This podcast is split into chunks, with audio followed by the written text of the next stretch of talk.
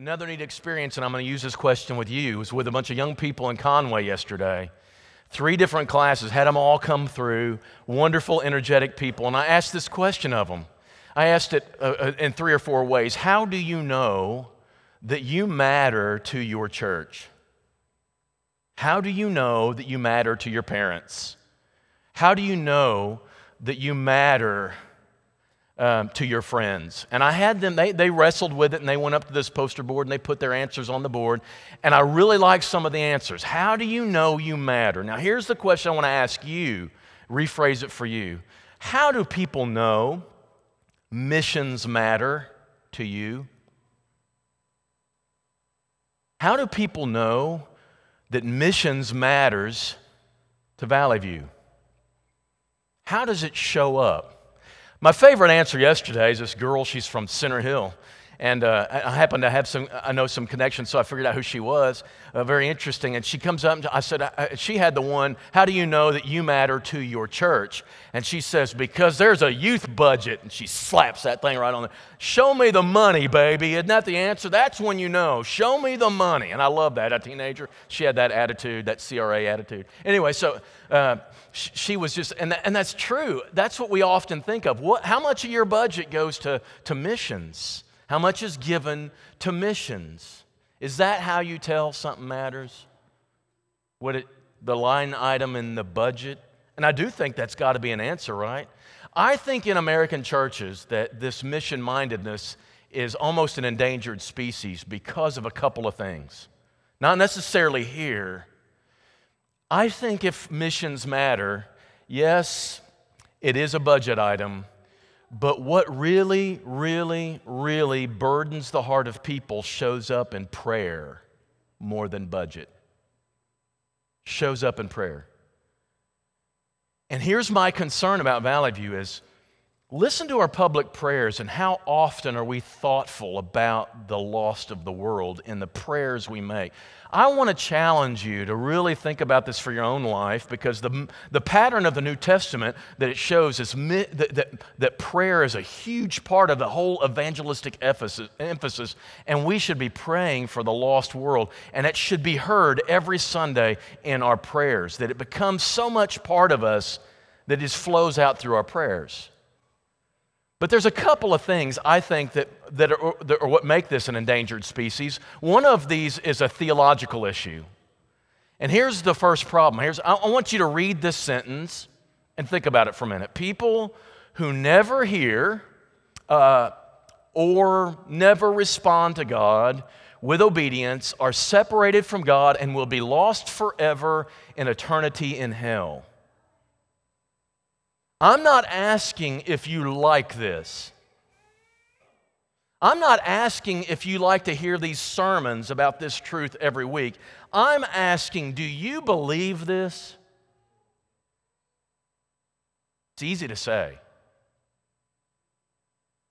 People who never hear about or never respond to God with obedience are separated from God and will be lost forever in eternity in hell if you believe that, how, what difference does it make in your actual behavior? Let's say you're hanging around friends and you don't, you, you don't believe this.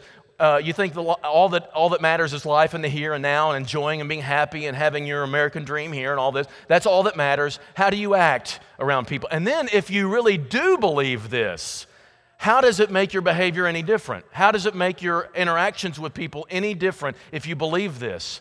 How can I see it visibly? Now, here's what 1 Thessalonians says. This is just the truth, and I don't like it any more than you do. And sometimes, I gotta, I gotta be honest with you, sometimes I've argued myself out of believing it. This is evidence. The behavior that the Thessalonians received, the opposition and persecution from the world, that's evidence, he says, of the, of the righteous judgment. It's, it's evidence why God's going to judge righteously in the world, right? You may be considered worthy of the kingdom of God for which you are also suffering, since indeed God considers it just. God considers justice repaying with affliction those who afflict you. What is God's justice? Repaying people who hurt God's people. That's justice. That's God's justice. And he'll grant relief to you who are afflicted as well as us when the Lord Jesus is revealed from heaven with his mighty angels. And here's what happens in flaming fire, inflicting vengeance on those who do not know God, don't know God, and those who do not obey the gospel of Lord Jesus. That's the same thing. If you don't obey the gospel, you don't know God. If you don't know God, you won't obey the gospel. Those are the two things. They will suffer the punishment of eternal destruction away from the presence of the Lord and from the glory of his might when he comes on that day to be glorified in his saints and to be marveled at among those who have believed. Because you believed this. I hate that truth, but it's the truth. And if we really believe it, we're going to act a certain way. I got to tell you, I know that in my head, but that long journey between my head and my heart is sometimes really getting uh, staticky about this truth. Does this count about your kids? Is this true about your kids? If they don't obey the gospel and don't know God, is that going to happen to your baby? Is this your spouse? Is this your cousin? Is this your best friend across the street? If that's true, what should you do? That's my theological issue. That's the theological problem because in our churches, we don't want to hear this anymore. We don't want hellfire and brimstone anymore. We don't want that anymore. Tell me something glossy. Tell me something that'll get my neighbors here. And when my neighbors get here, it won't offend them. It won't hurt them. It won't ruffle their feathers. It won't make them feel distorted in their minds. We want something positive and sweet that they can go home and munch on for a while and it's enjoyable. I know. I, I do too. I do too. But this is truth. The other problem, I think, is a political problem. Um, it's the American dream. The American dream is you work hard, you save up, you play hard, you retire early, and you play golf the rest of your life. It's about me and my prosperity and how I should be. And, and it's, it's God bless America. And it's sort of like when I heard Trump's uh, inauguration speech, there's parts of it that's resonating great. Make America great again. Don't worry about the rest of the world anymore. Let's worry about us. And in that political environment, we are absorbing that in the church too. It's like it's about us. Let's make the Let's make the church experience great again. Let's spend a bunch on our youth and, and do all this stuff and, and, and kind of kind of circle the, the wagons and make sure that we have a great experience. And it's like, what about the lost out there? That's who we exist for. And all of a sudden, God bless America, yes, but you know what God died for? You know what Jesus died for? God so loved America that he gave us, oh, oh, it's back, back, back. God so loved the world. Well, do I have any responsibility to that world? Do you have any responsibility to the world at all? Or does it make the church great again uh, in, in the sense of our wonderful fellowship and in reach? So, those are the two problems I think are the greatest in the church. And, and so, I want to offer some antidotes real quick, just some simple antidotes that you can munch on, right? That you can hopefully fend off some of this. Um, antidote number one the dream of God. We, we should be burdened with what burdens God. We should be informed most by what God wants, even more than what we want, and even more than what the world tells us we should want. This is what God says. First of all, I urge you supplications, prayers, intercessions, thanksgiving be made for all people. I want you to pray for everybody. I don't want you to, to be exclusive at all in that. For kings, those who are in high positions, live peaceful, quiet lives, godly and dignified in every way. This is good and it's pleasing in the sight of God our Savior, who desires all people to be saved and come to a knowledge of the truth. Here's my dream. This is the God dream that should drive the church even the church that exists in America. God's dream supersedes the American dream.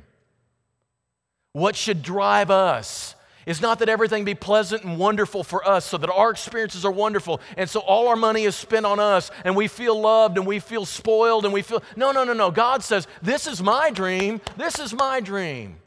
Kind of like pretty woman. What's your dream? You know what god's dream is?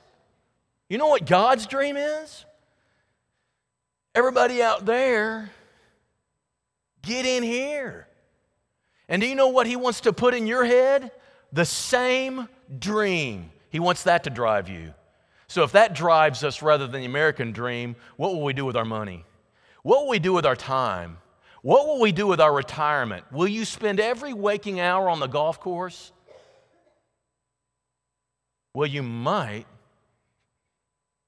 but you'll be talking very intently with somebody you take with you. Antidote is acquiring the dream of God. Second is this remember the command of God. Maybe for some people, the, the fact that this is God's dream is not enough to drive them. Well, there is a command too, right? He told his disciples, Go therefore and make, the, make, make disciples of all nations, baptizing them in the name of the Father and the Son and the Holy Spirit, teaching them to observe all that I've commanded you. Behold, I'm with you always, even to the ends of the age. This mission is for the end of time. This is for every believer from that day forward. This is not just for the apostles, this is every believer who follows them. It's to the end of the age. And so we have two things that you have to do. The go is the real command here go. I want you to go. I want you to go across the street, and I want you to go across the sea. Now, for all of us, there's no reason why we ourselves, at no cost to the church, we ourselves can go across the street. That just involves rolling up your sleeves and getting involved in the lives of people. But when it comes to going across the sea, not many of us can go. But you know what? We can work in such a way as to make money that we give to people who can, can go across the sea. And that's what we do. That's the command of God, the go part, right? Third thing the role and the value of sacrifice. Sacrifice is at the center of our faith. When we come together, it doesn't matter which service you come on Sunday, the table's going to be the center focus. By the way, has anybody noticed when we first turned to these little packets, the bread actually was substantive? It had flour on it. Sometimes when I took that little piece of bread, flour, now I turn it over like this and I go, Because, I mean, it's not even there anymore. It's an invisible bread. What has happened to these people? Somebody write them and tell them, get back to what you were doing before. Has nothing to do with anything. But the value of sacrifice, what we do in here, the reason we come together is because of a sacrifice Jesus made. First, in giving up his home in heaven, then giving up his human rights, basically, to become a servant, and then giving up his human life in the sacrifice he made. And so that, that all is sacrifice. And what he asks us to do, this is 2 Corinthians chapter 8, verse 9. You know the grace of our Lord Jesus Christ, though he was rich for your sake, he became poor. He just he dropped it all for your sake, so that in your poverty you might become rich. And he says now in 2 Corinthians, he's saying, Now I want you to give some of your wealth to bless people who are in need with your financial help. Sacrifice. Sacrifice is something you feel. Does it hurt at all when you give? I, I don't know whether to say in the offering plate anymore. I don't really know how to apply this. Give me a second. Does it hurt when you push that button to send that money to the church? Do you think about all the things you, you could have done with it? I hope so, because that's what it means when you're a sacrifice. I feel it. Because I'm giving to the Lord, I'm going to have to wait a little longer for the Disney trip. Just a little longer. Now, it's not going to put me off for years, but it's going to put me off a little longer. But I refuse. I refuse to bypass that in order to go to Disney quicker. It's called sacrifice. It's, I feel it. But sacrifice is easier to take when you believe in what you're sacrificing for. Let me give you an example of this. And you know, I kind of rag Melissa a lot, but I'm going to really lift her up to. I've been so impressed with this woman the last couple weeks.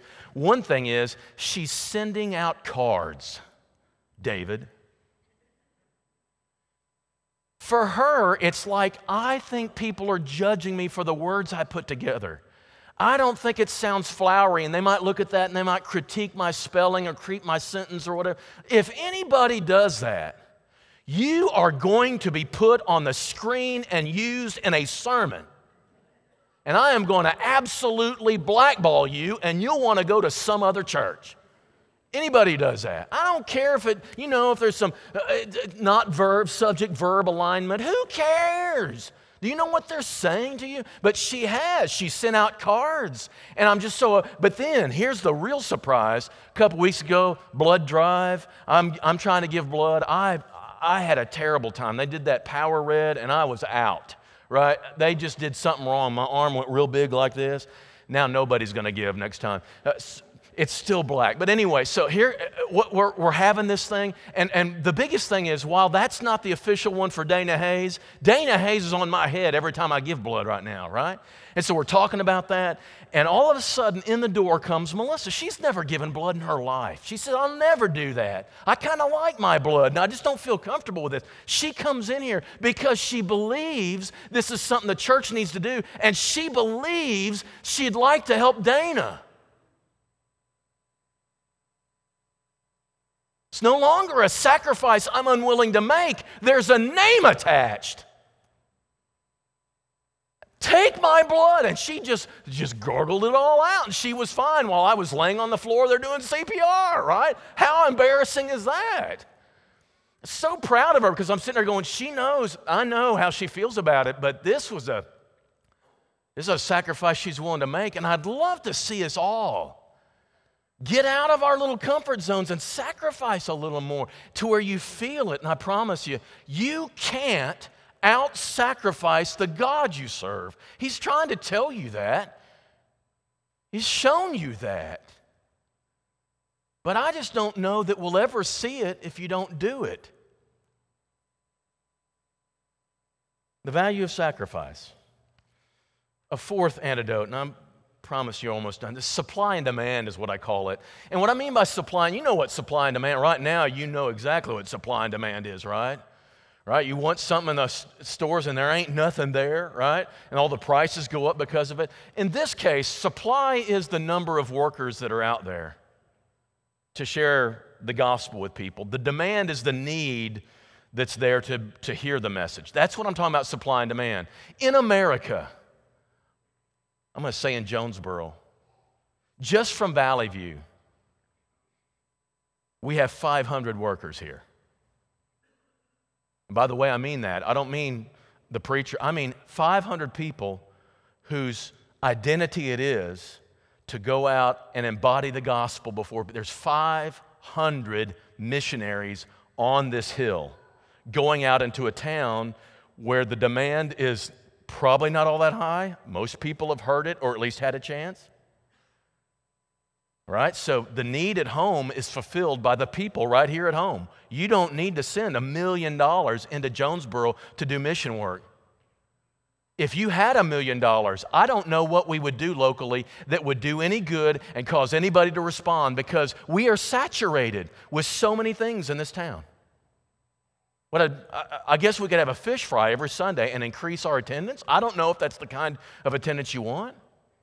But then you look into the wider world of which we are a part that God loves. It's His dream and His command. And I'm telling you, in many foreign fields, the number of workers is zero or very low, and the demand is amazing. It's like every person in that country or that area. And I'm sitting there going, what are we going to do about that? Do we care about that? Yeah, we care about that, but what are we going to do? Well, there's, there's people. There's people at Bear Valley, for instance who decide we're going to go into these areas, we're going to train these guys to preach, and we're going to send them out in their own country. Very cost efficient way to do it. And we get a chance. We're kind of like at the very bottom of this elevator as they started this. And so there we are. I guess Randy could correct me on this Myanmar, Nigeria, Kenya, another one in Nigeria. I know there are others, and we get to be a part of this, and your money gets to go to that, and you get to be part of the supply demand thing.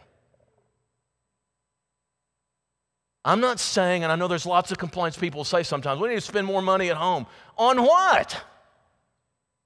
We've got 500 workers who can go do the work and who need to be doing it. Let's spend it on the workers who can go to those places there ain't nobody. And that's the beauty of this the supply and demand thing. Get it in your head because the supply here, we've got lots of missionaries to fill the demand here. One last one that's our identity. There's a couple of things about our identity. We love our neighbors, right? We love the people around us. And who is our neighbor? According to the Good Samaritan, it's anybody in need, right? And this is very easy for us to, to picture when it comes to hurricanes and it comes to earthquakes and it comes to natural disasters. It's very easy for us to be moved to help people, and we should. What happens, though, when the need is there's people be, being beaten up by the lies of the world and they need the truth of the gospel and there's nobody to tell them? It's kind of an invisible need, but it's a need that we see and we know and we've been rescued from. And now our neighbors need that. Are we going to do that? That's kind of an important thing for us to say. Down the street, cross town, whatever. But there's another one. We are also ambassadors for God. This is like God says, You stand for me. Now, this is a word that's used, and we're going to use it. We're going to see it in this verse, but this passage right here. Therefore, if anyone is in Christ, who's in Christ tonight? Raise your hand if you are in Christ. Okay, this is you. Don't sit there and say this is somebody else. It says anyone who's in Christ. I'm about to describe you. So he's about to paint a picture of you. So don't miss this and don't call this a first century thing for apostles only. This is if anyone is in Christ, he's a new creation. The old has passed away. The old way of life, gone. The new has come. All this is from God, who through Christ reconciled us to himself. This is how we became new creatures that God reconciled us to himself, gave us the ministry then. When he, when he reconciled you, he then gave you the ministry of reconciliation. At the same moment that he reconciled, he made you a minister of reconciliation.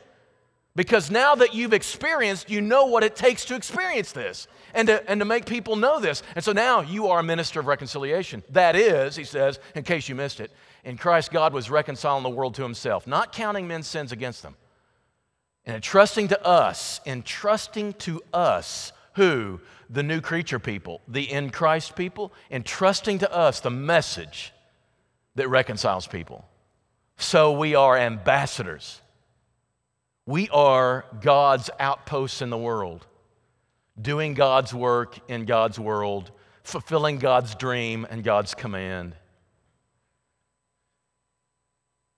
as though God were making his appeal through us. How does God appeal to a lost world to be saved? How does he do it? The answer through us. It's the worst plan in the history of the world. I, do, I would send angels. I'd do it myself. But God decided to use us. And if we don't do it, it won't get done. God made him who had no sin to be sin for us so that in him we might become the righteousness of God. I like Christian music, K-LOVE stuff. I find it hard to make it a cappella. I've tried that before. It's just a lot of breezy instrumental stuff. But there's some old stuff that's real cheesy now. But there's this one that keeps ringing in my head that reminds me of this. It's Ray Boltz. He sang this years ago. And here's this vision he has, and it's, it's, it goes like this. This is the chorus. Thank you for giving to the Lord. I'm a life. I am a life that's been changed. Thank you for giving to the Lord. I'm so glad you gave. Here's the second verse. Another man stood before you and said, Remember the time. A missionary came to your church. His pictures made you cry. You didn't have much money, but you gave it anyway. Jesus took the gift you gave, and that's why I'm here today. This guy is in heaven.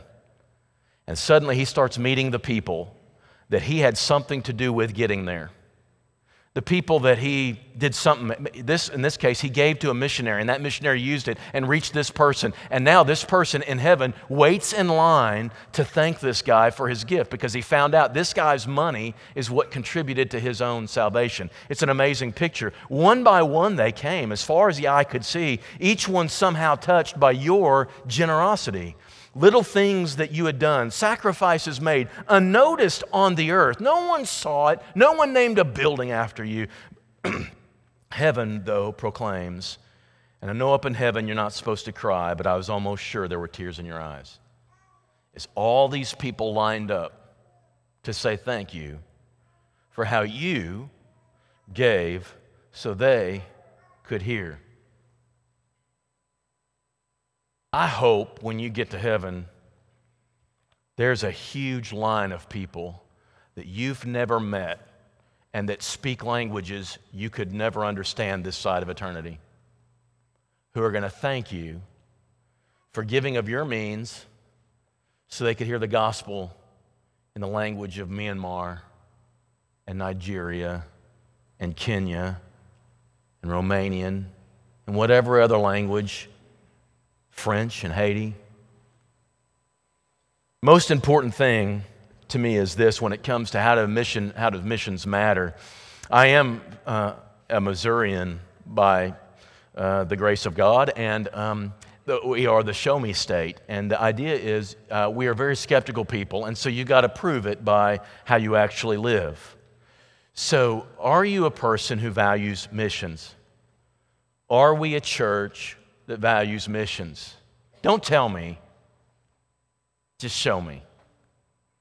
Or maybe I should rephrase this our God is a Missourian God.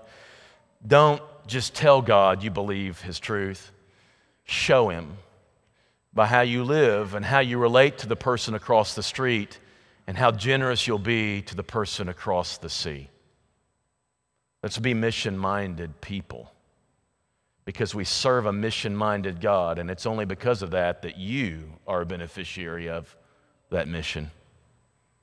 This evening, if there's anything that you need to repent of, if there's any if there's a kingdom you need to change from the kingdom of darkness to the kingdom of light this, this evening, meet Jesus face to face. Call him your Savior and confess your sin and be immersed in the waters of baptism. And let's get you a new citizenship and join the mission of changing the world. Do it now as we stand and as we sing.